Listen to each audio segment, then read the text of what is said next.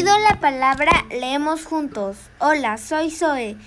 Tengo 10 años. Vivo en Lima, cercado de Lima, y les voy a leer un poema de Federico García Lorca titulado La mariposa del aire. Mariposa del aire. Mariposa del aire, qué hermosa eres, mariposa del aire, dorada y verde, luz del cándil, mariposa del aire, quédate ahí, ahí, ahí. No te quieres parar, pararte no quieres, mariposa del aire, dorada y verde, luz del cándil, mariposa del aire, quédate ahí, ahí, ahí, quédate ahí. Gracias.